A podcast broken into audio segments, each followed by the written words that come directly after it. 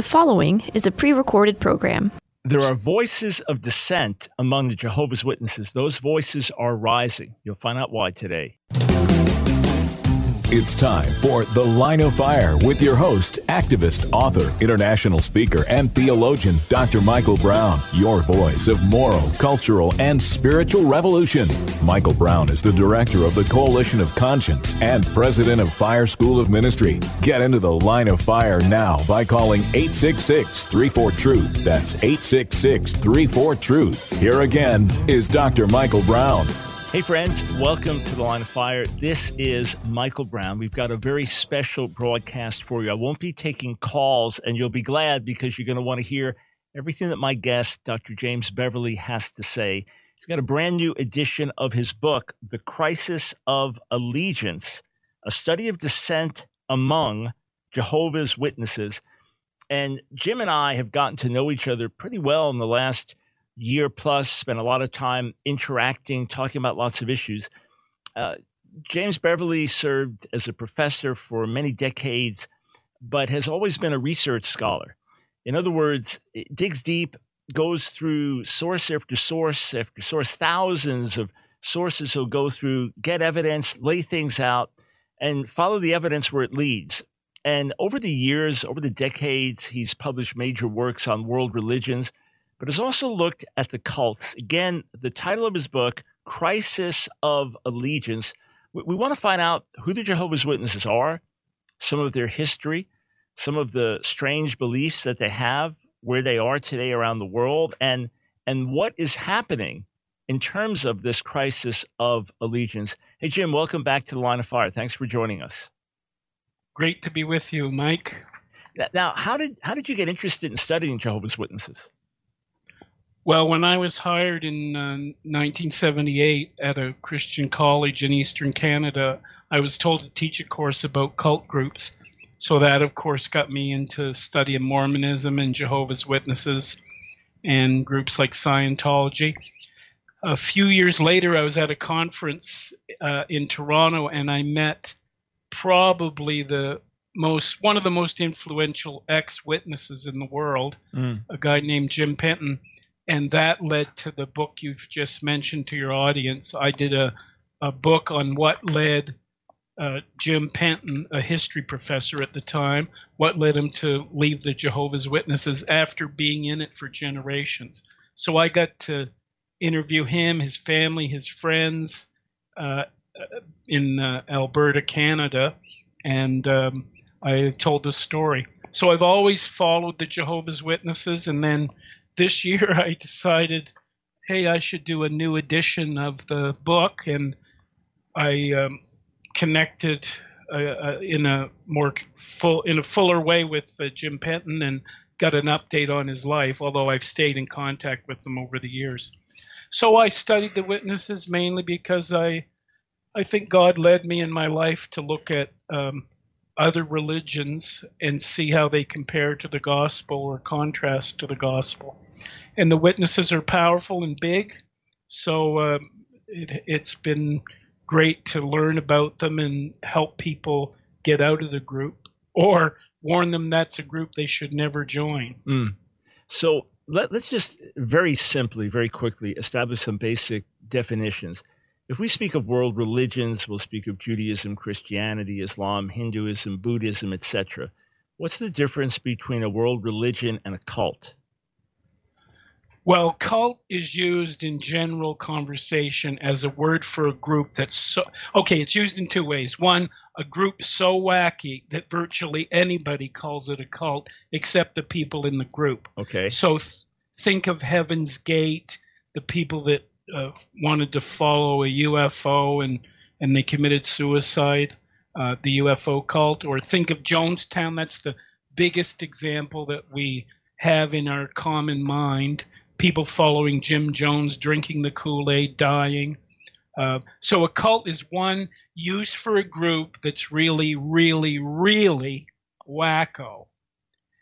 And then it's also used in Christian circles of a group that claims to be Christian, but falls so far away from the basics of the Christian faith that we don't call it a denomination.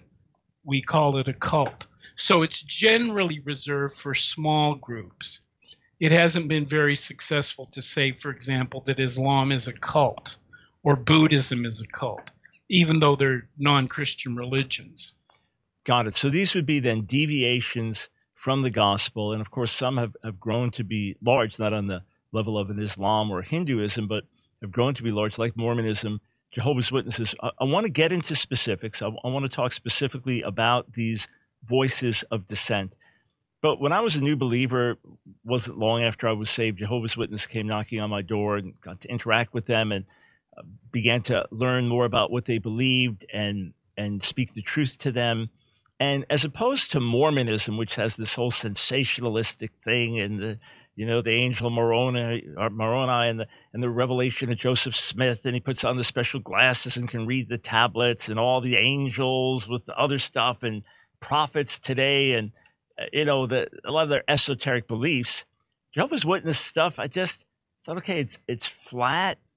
It has no special appeal to it. It doesn't give any assurance to its followers it seems legalistic and dead, and yet it obviously has a certain appeal. Is is some of the fundamental appeal appeal that the church hasn't been truthful to you, and and and the the translators of the Bibles have been lying to, and we alone have the truth. But what do you think the special appeal of Jehovah's Witnesses is? I think it works with people who don't know the Bible very well uh, who get tricked by their rhetoric and by their dogmatic claims. Um, I think that's that's the big explanation. The other thing, as you uh, said in relation to Mormonism, Jehovah's Witnesses are are far closer to Christianity than Mormonism um, or other groups, and and so the fact that they have some biblical truth um, is is of course part of their appeal, unless somebody isn't attracted to the basics of the Bible. So they, you know, they they tell a good story. They say they're the, you know, the only organization that has kept faithful to the Bible. They claim that their leaders are basically divine. Uh, they're humans, but they're chosen by God to give proper teaching to the faithful. So uh, they they make big claims. They sadly don't back up the claims with careful research or or truth telling. Now, folks need to realize they're not totally wrong. The average Jehovah's Witness would be a decent person. They'd be loving and gracious. Uh, so the worry's not extended at some core level of you know this is an immoral group. Um, th- these are decent people who I believe have been led astray, and I don't think their leaders really care about um, scholarship and truth and careful Bible study. They have a pathetic translation of the Bible, one of the worst actually. Um, so I tell people in my book um, five there's five big uh, things about the witnesses that are not true. They are not prophets. They don't have prophetic ability. And by that I mean they can't predict the future. They've made some of the biggest blunders in uh, in uh, religious history. You know, they used to say, "Stay alive, make do till 72, stay alive till 75." Because they argued that 1975 would be near the end of the world. So they, they claim to be prophets, they're not. They claim to be pure doctrinally, they're not. Most of their unique teachings are not true. In fact, when I was uh, when I was redoing my book or doing a second edition, uh, I had a, a wonderful um, encounter with a, a former witness named Eric Wilson. Now picture this. He he lives in Ontario, Canada. He was a witness. He was raised a witness and then he remained a witness for 60 years. And then he started studying one Bible topic and realized the leaders had uh, lied to the Watchtower group. And he said, Well, what else have they lied about?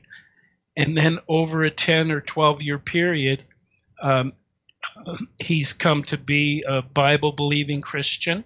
And uh, he's he has one of the best websites on Jehovah's Witnesses. It's called Beroean Pickets. And uh, we can make uh, the address available uh, uh, to your listeners, Mike. So they uh, witnesses claim to be prophets. They're not. They claim to be teaching doctrinal truth. In many ways, they don't.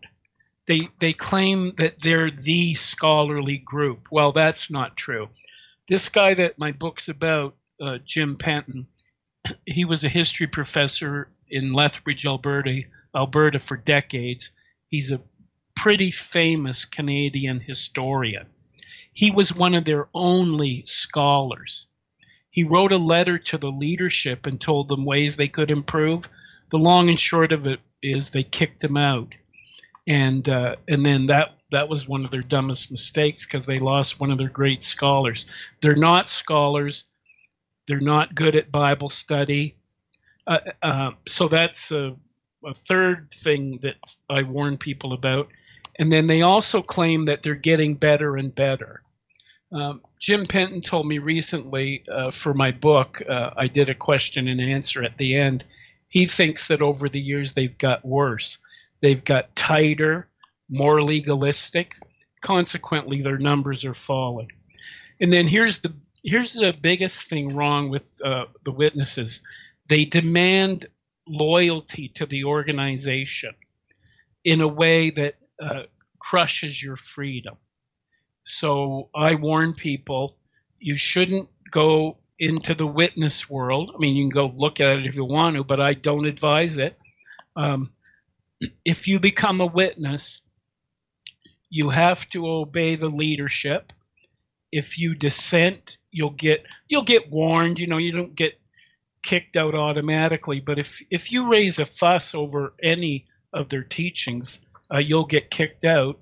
And then um, let's say uh, you go to a kingdom hall, you're part of a part of the congregation with a hundred members. If you get kicked out, other Jehovah's Witnesses are not allowed to talk to you, and they even have some limits on uh, family connection with someone who's kicked out. So you could really, uh, genuinely get shunned in this case, and if you've come in with your whole family and other things, the, the consequences of simply not obeying the leadership. Not you, you can't question. Right, got a short break. We'll be right back. I'm speaking with James Beverly, brand new edition of the book, Crisis of Allegiance, Study of Dissent Among Jehovah's Witnesses. We come back. I want to ask the question where did it all come from? How did they begin?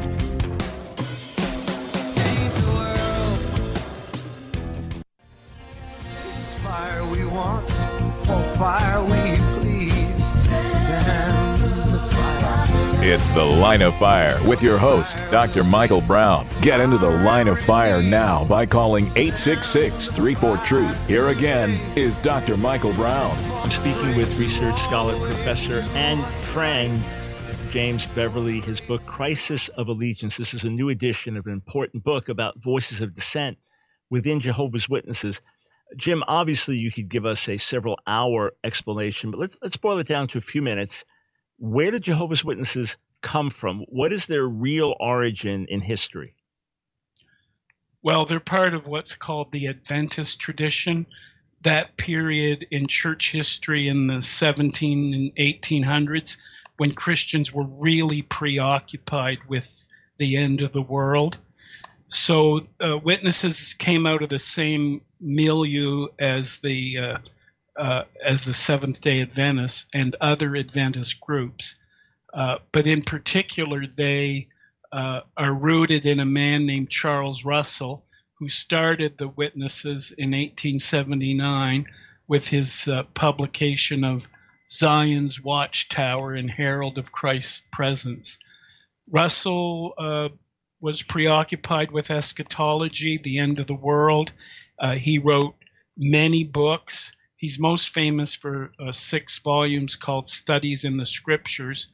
But in his writings, he uh, he basically implied that uh, 1914 might be the end of the world, then 1918. Uh, so the witnesses owe most to Charles Russell, though they've changed so much over the years that if Russell came back, if he went to a Kingdom Hall, they wouldn't accept him into membership because what he taught uh, uh, doesn't agree with what witnesses taught today. A rather ironic thing. Interesting. Uh, so uh, Charles Russell got it going, and then uh, the second leader is a guy named Judge Rutherford, Joseph Franklin Rutherford.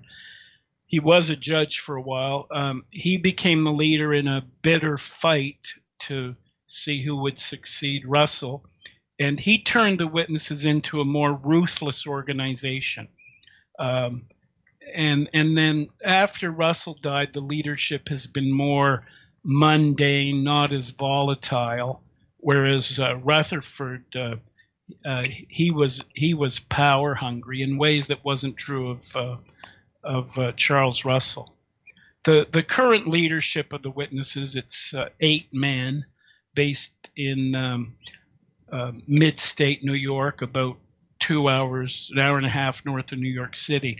They used to be headquartered in Brooklyn and they had the famous watchtower buildings yeah. on, on on the near the Brooklyn Bridge, but they sold most of that property and built new headquarters uh, in uh, in uh, mid-state New York. Um, the the leadership, these eight men, they they have enormous power. Uh, they they're I mean whatever they say goes. It's it's really uh, distressing. Now, uh, as a new believer, I I began speaking to a local Jehovah's Witness. She lived down the block from me. Uh, she and her husband are Jewish, and uh, her husband was a staunch unbeliever, uh, atheistic, and very hostile to the faith, in a fun way, but hostile.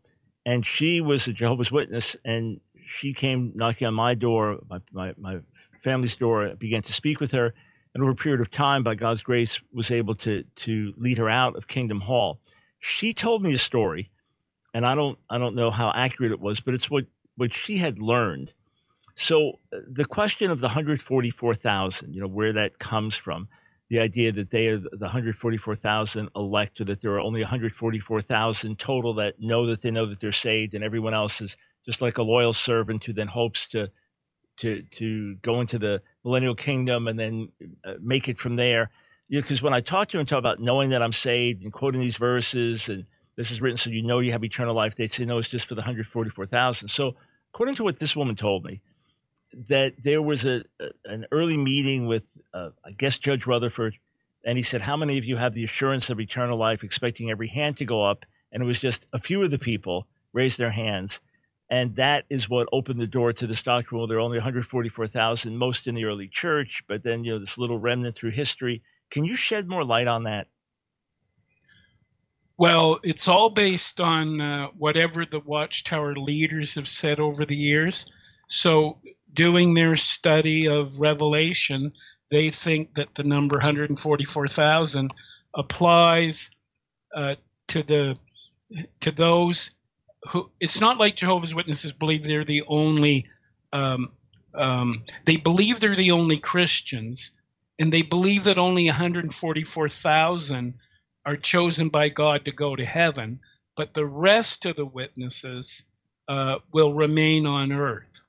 Of course, if you study uh, Revelation, when it talks about 144,000, it's talking about males, it's talking about virgins.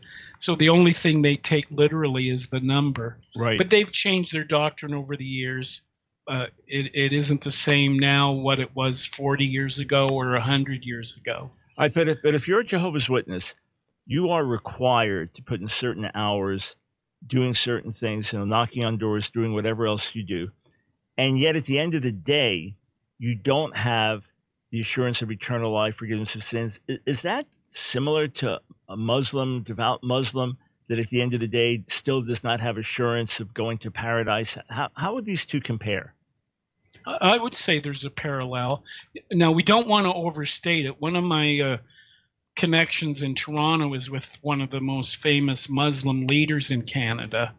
And, uh, you know, he doesn't have really strong assurance, but it's not like he's it's not like he's crying every night saying that he might go to hell. He just says in the end, uh, you know, you can't know and only Allah knows. I think your average witness would be pretty See, they're they're mainly thinking about I'm part of the one true group. We're the only ones who really follow the Bible. We're the only ones who have the full truth. I think their confidence is in that, and then being, uh, you know, good, obedient uh, workers. Uh, you know, there's little emphasis on salvation by grace, Right. which is a tra- tragedy because grace is our only hope. So, what what would you say are some of the wackiest beliefs of Jehovah's Witnesses? Well, one of them is uh, deadly. It's the view that blood transfusion is wrong. Now, here's something paradoxical.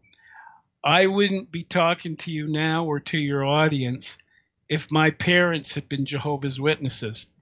When I was born, I was, I'm a twin. My brother and I were born two months premature. We weighed under five pounds together. I weighed under two pounds. It's hard to believe if you could see me now. I weighed under two pounds and I needed a blood transfusion to survive.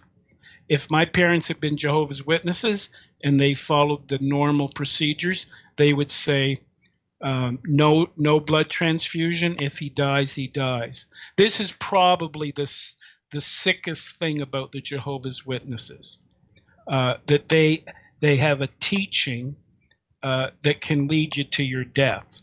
But there's other things as well. Uh, they think their New World Translation is the best translation. That's not true. They think that Jesus was Michael the Archangel. Uh, they think that Jesus died on a stake, not a cross, and they distort the evidence on that. They don't believe in the bodily resurrection. Um, they here's another one. They don't believe that um, uh, every uh, the only people who are allowed to take the uh, Lord's Supper are people who are part of the 144,000. They only celebrate communion once a year at Easter time or close to Easter. If they if you went to a kingdom hall or a gathering to witness the communion, most people wouldn't take it because there's hardly any uh, members of the 144,000 that are alive. There'll be no no. Hey, Mike, I'll ask you this based on your knowledge of the Old Testament. Can you think, or and the New? Can you think of any passage in the Bible that implies that there will be uh, Old Testament saints in heaven? That, Just off. that implies that there will be Old Testament saints in, heaven. in heaven. Yeah. O- Okay, so in heaven, you could argue in Psalm 17 that when the psalmist says when he dies he'll he'll see God's face. You know, some take that to mean a face-to-face encounter. Um, but otherwise, primarily in the Old Testament, there's the Uh, introduction about- of, of the of what the about yeah. Go ahead. what, what, what about New Testament? Does the New Testament reference Old Testament saints in heaven? Yeah. You could potentially get it from Hebrews 12, the, the multitude, the, the spirits of righteous men made perfect in the heavenly, uh, the, the heavenly Jerusalem, and perhaps from some Old Testament pass, uh, some passages in Revelation. But most of what's spoken of is addressing New Testament believers in, in the New Testament. Right. Well, JWs believe there will be no old no Old Testament saints in heaven. Uh, let's see what else they they uh, believe that Christmas, Easter, and Halloween are terrible. Uh, they you can't celebrate birthdays. Yeah, the Um, only so- t- they'll say the only time birthdays are mentioned it's Herod's birthday and Pharaoh's birthday, and they're both wicked men, and it's it's wicked, so it's wicked to celebrate a birthday. It's so it's not the most joy joy filled religious expression. All right, listen, we we got a break coming up. If folks are interested in your book, Crisis of Allegiance, this is by James A. Beverly. Uh, where can they get it? Uh, you're in Canada. but Where can they get it in the states? uh, Amazon.com, and I imagine it's at Barnes and Noble and other uh, distributors, but I know it's on Amazon for sure. Got it. And then if they want to if they prefer a PDF, they can go to my website jamesbeverly.com, and that and you, if they follow a link or two, they'll get to my Shopify store if, if people prefer. Some people prefer PDFs. Got it. So that's Beverly with an E Y, B E V E R L E Y. And, and listen, Jim, uh, for someone that was born as a two pound baby, you have filled out nicely. So uh, all that's all good.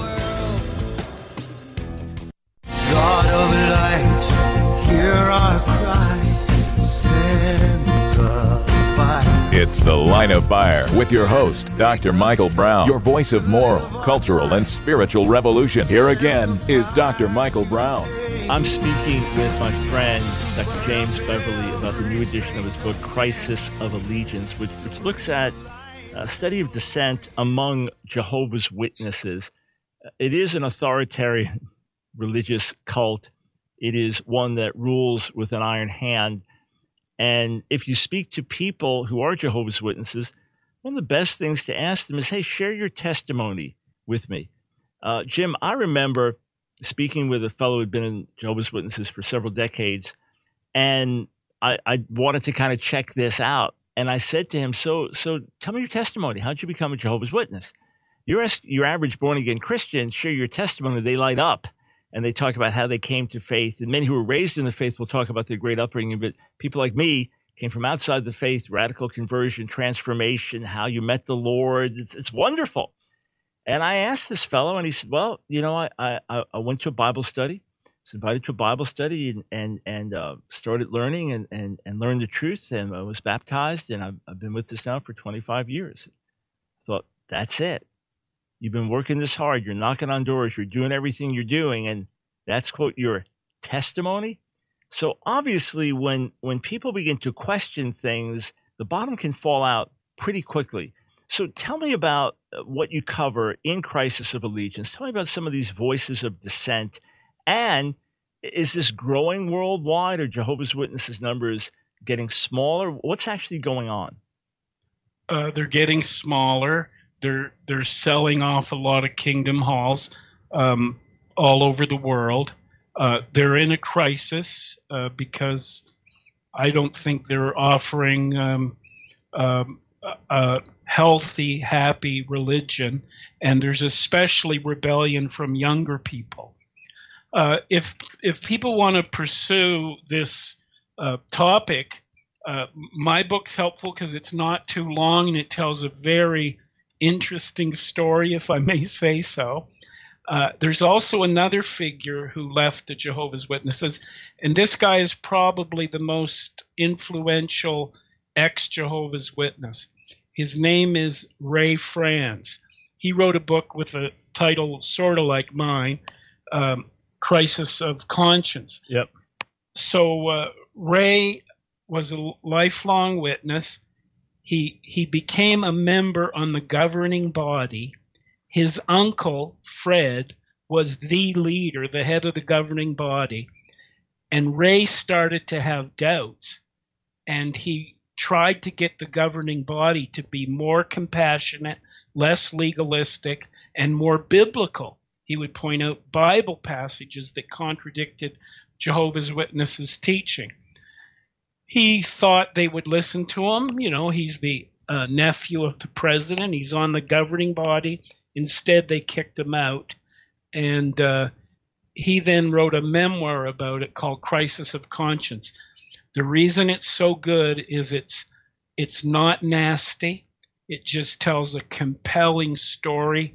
And, and now it does make you mad when you read it because you're reading about injustice and a blind organization.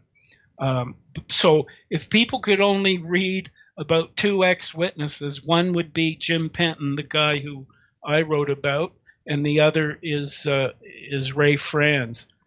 Those two are very important, as as well as there's there's a guy in Europe who writes detailed Bible studies about their uh, false views of eschatology. He's created enormous uh, uh, mess too because he shows that they aren't really good at Bible scholarship. Yeah, and you know, the, as someone that's worked on translations of the Bible myself, and translated the book of Job, currently translating Isaiah, uh, and you know wrestled with with texts, written many articles just on specific Hebrew words and things like that. My doctoral dissertation was on one Hebrew word. Yeah, the New World Translation is is really bad. It's it's it's a really really poor translation. It's it's, it's not just not one of the better ones. It's it's really really poor, and it's it's it always pains me when I think of Jehovah's Witnesses because of the devotion, the hard work, and and uh, as you said, being decent people in terms of an ethic and stuff like that, and yet being so lost. So so tell us more about Conscience of Crisis of Allegiance and this one journey that you trace. Well, I, I must confess, when I started the work, it was uh, 19. Well, I met Penton in 1981, and I'm working on the book in 1984, 1985. I was a little worried. What if my in depth study that I'm going to do shows me that the witnesses might be a better group than my own evangelical Baptist tradition slash connections with Pentecostals, Nazarenes, etc you know, so slightly worried, not too much, but slightly. Well, lo and behold, all my study just made me think this is one of the last places people should go. So it was great to meet Jim Penton uh, in a fuller sense because I, I went out west. I stayed in Lethbridge, Alberta, in southern Alberta. I stayed there for uh, quite a while. I interviewed uh, all the people that left the Kingdom Hall because of Penton. He was so highly regarded that when he and his wife uh, and his children left the Watchtower Society, that woke people up. There's something wrong because they knew that Jim was a faithful guy to the witnesses. They knew that he was a he's a moral, decent person. His wife Marilyn, who has since passed away, she's wonderful. The kids were wonderful. So it was great to meet them. And then I met the people who left and and interviewed them and they were absolutely torn apart by what was done to Jim Penton and uh, they had the courage to stand up even though it cost them fellowship with uh, other witnesses. Uh, one of the interesting things, too, is I wrote all the major Jehovah's Witnesses who took part in getting Jim Penton kicked out. None of them would talk to me. Really? I had none, none, none at all. The only witness who would talk to me was their public relations person who I met at the Canadian headquarters uh, west of Toronto. Uh, he's a really nice guy. I mean, I don't know if he's still alive. Walter Graham, he gave me plenty of time, but talking to him was like going on a merry-go-round. Like, I I I asked him about their prophecies. You know, are Jehovah's Witnesses false prophets? Here's a here's a line: If someone claims to be a prophet and make false prophecies, maybe they're false prophets. Well, he could barely admit they've made false prophecies, even though they predicted the end of the world or something close to it in 1874, 1878, 1925, 1941, and then finally they caught on. Uh, it's a danger to predict the end of the world. They they made one last prediction in 1975, and that didn't work out either. Well, trying to get Walter to admit they've been a group that makes false prophecies, it w- it was like pulling teeth. Um, and, and again, nice this guy. is this is different than pointing to charismatics who've made false prophecies. Charismatic leaders tragically happened with with the, the Trump prophecies recently and the dis, uh, supposed dissipation of COVID last year. But these are individuals who are speaking falsely. So it's wrong. It's serious. It, it, there needs to be accountability. But they're not the leaders of a religious organization making pronouncements on behalf of the religious organization, that ups the ante, especially when the people making the pronouncements are allegedly making them as those ordained by God to, to lead the only true uh, group in the world. So the stakes would be much higher for Jehovah's Witnesses, wouldn't they? Oh, yeah. And the other thing is the blunders that the witnesses have made are, are just close to an enormous joke. Um, for example, um, Charles Russell thought that you could study the corridors in the pyramids of Egypt and use the lengths of the corridors to predict when the world would end. So one of his books is an elaborate analysis of the of the pyramids of Egypt. Now, here's the trouble. Say you measure a corridor and say, well that corridor is 20 feet long and that means it's 20 years until the end of the world. Well, what do you do in 20 years when the world doesn't end? Well, no kidding. In a new edition of his study, he just increased the length of the corridor. So he had little concern for being careful, etc., etc. Um, and you know, uh, one of the, one of the early books I read about Jehovah's Witnesses, it was called "30 Years a Watchtower Slave," and the guy was in the early days, and it was getting close to 1914 when Jesus was going to return. And instead of kind of getting ready for the end of the world, they were told, all right, get out more literature, expand this, expand that, which the guy thought was contradictory okay, one thing you want to get the message out, but it seemed like they were preparing for years to come, even though they were saying 1914. So that was one of the, the big issues. And ultimately, it was obviously an old book. The, the, the fellow ended up leaving, but it was after 30 years. But he referred to himself as a watchtower slave. Slave. Now, I, I, I know that people can be in good churches and then they, they leave, they fall away from the faith, and then they get a bad taste in their mouth and they they misrepresent the church. I was part of a cult, but but here you've got very consistently people could relate to that concept of watchtower slave. Just got two minutes before the break. What what is a watchtower slave? Why would people think in those terms? Well, it's because the Watchtower is an organization that demands loyalty and you don't ask questions. I mean, they didn't even Jim, Jim Penton wrote them an 11 page letter. I think it's 11 pages long, very detailed letter showing how they're careless and they need to change. Uh, all they did in the reply was tell them to to um, uh, follow the Watchtower leadership. In the end, he was basically told, if you keep talking, uh, we're going to kick you out. Uh, and so, you know, uh, it's not total slavery like being in a prison camp in Siberia, but in terms of religion, it, they run a pretty tight ship, and you really can't uh, ask questions. In fact, listen, if people bought my book and tried to give it to somebody uh, who's in the witnesses, they would be told, "No, I can't read that. It's spiritual pornography." Same with Ray Franz's book, Crisis of conscience. Same with uh, that book, 30 Years of Watchtower Slave. Uh, what's interesting though is they'll say a book is terrible, and then you ask them, you know, have you read it? And the answer is no. And you know, they they well, they would get in trouble if they read it. They could get in trouble just for doing that. It's opening yourself up to spiritual pornography. Yeah. So so friends, let me just say this: whatever group you're part of, whatever church, whatever denomination, whatever religious organization if you are not allowed to ask questions, I don't mean you come in a nasty, abrasive way and name calling, but if you're not allowed to ask honest questions, and if your questions are not welcome, then you're not in a healthy environment. We'll be right back. We've got one more segment with Jim Beverley.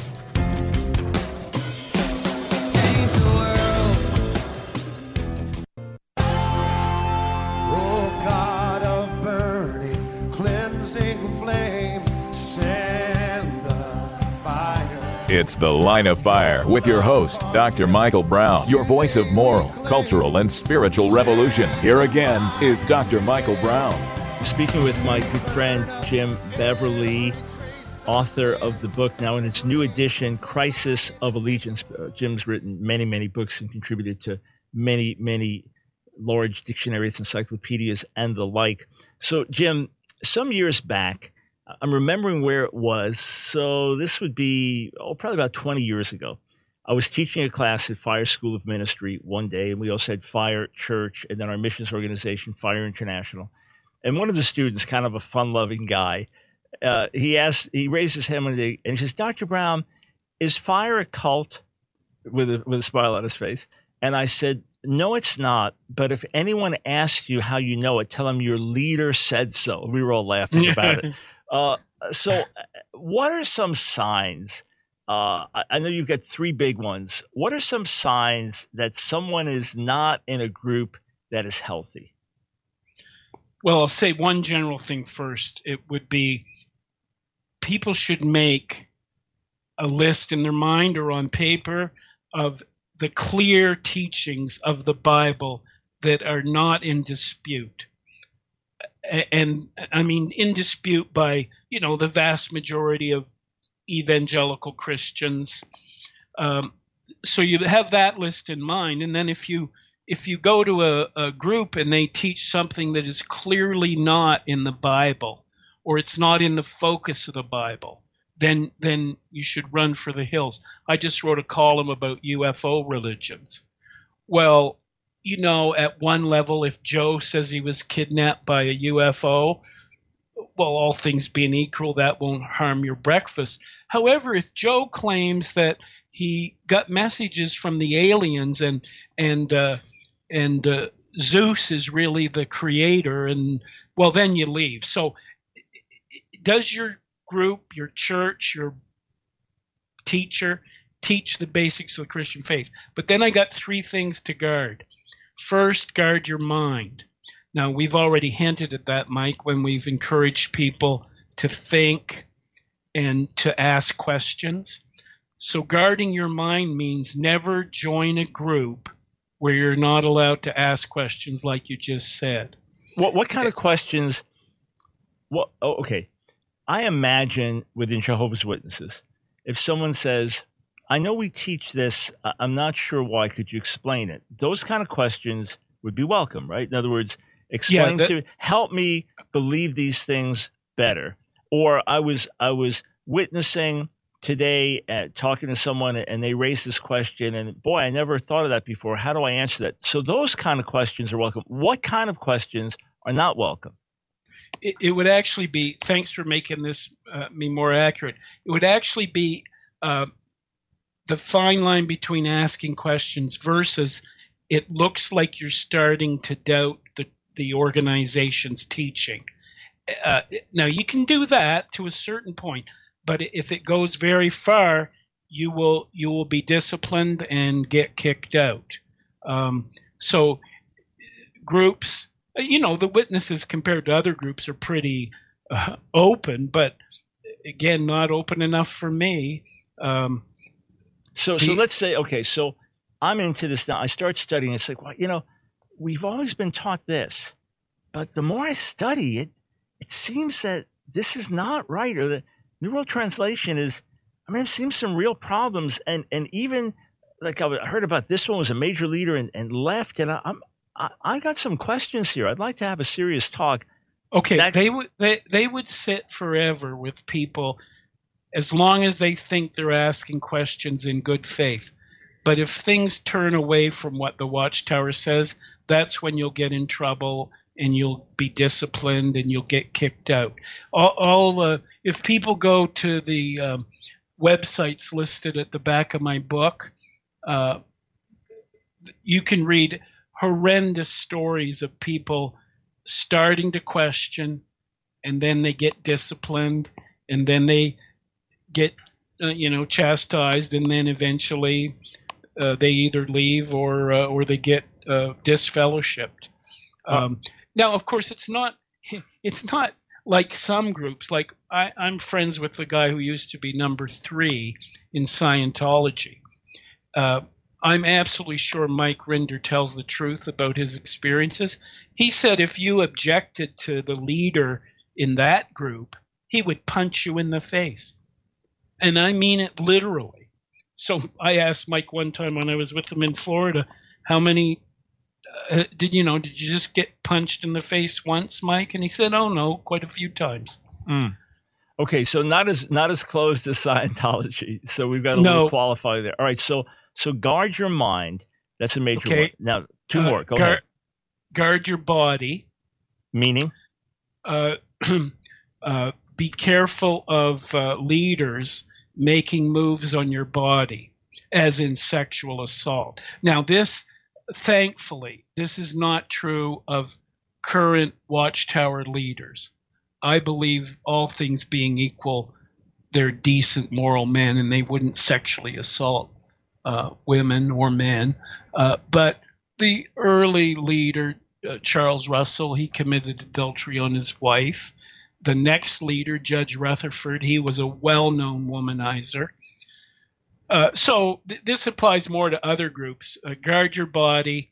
Uh, now, people are not going to, a pastor or a teacher or a rabbi or a priest, they're not going to come to you and say, uh, by the way, I want to abuse you, take your clothes off. Right. It'll be far more subtle than that. It'll involve compliments and compliments and all all the rest of the seductive story. So people should guard their body, and then uh, thirdly, they should guard their wallets and purses, because some people are out for your money.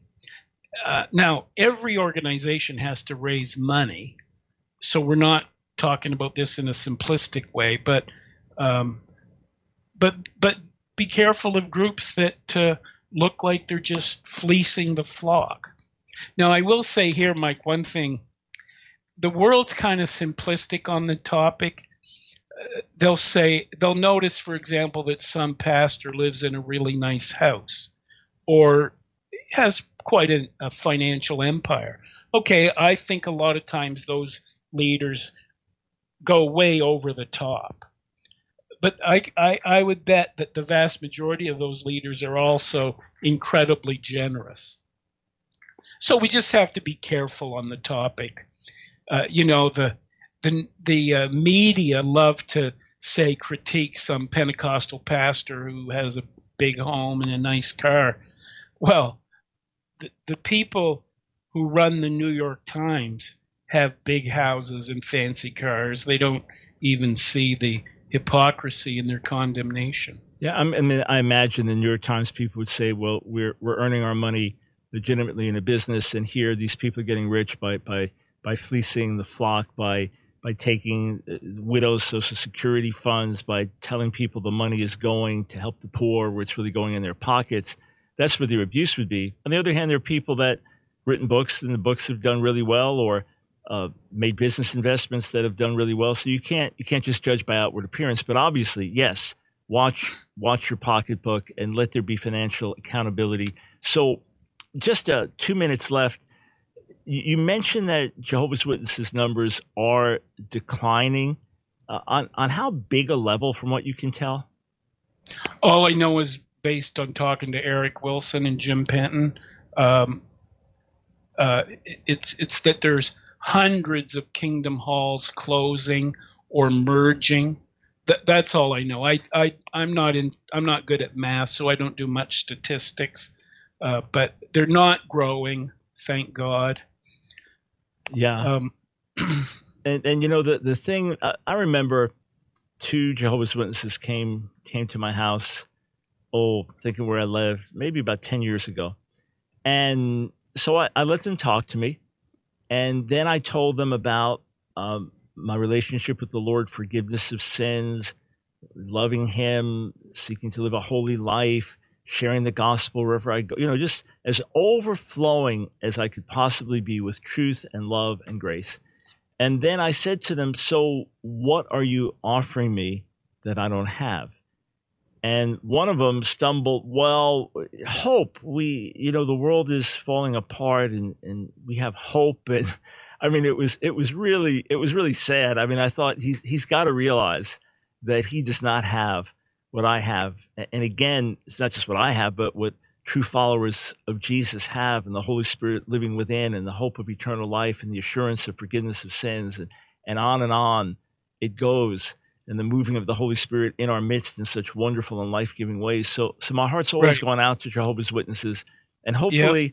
uh, listen. If if somebody you know a Jehovah's Witness and they're open to have some questions, get them a copy of Crisis of Allegiance again by James A. Beverley. That's B E V E R L E Y. Uh, and again, your website, Jim, if people want to J- go there. J- James, jamesbeverley.com. I, I just realized one more thing that I should mention. If any listener wants proof of the dark side of the Watchtower Society, get them to look up the Australia Royal Commission on Child Abuse and read their study of the way Jehovah's Witnesses have responded to allegations of child abuse. Based on some really stupid legalistic understandings, Mm. the witness leadership have covered up abuse. It, I, I don't have details, time for details, but it's a horrendous story that uh, shows the corruption that goes on when you get in a legalistic uh, Yeah, and, and that's framework. that's the key. Hey, Jim, we're out of time. It's always great speaking with you. Again, jamesbeverley.com. That's B E V E R L E Y. Check out the resources there. You can get the PDF of this book, Crisis of Allegiance, Study of Dissent Among Jehovah's Witnesses. God bless. Thanks, Mike.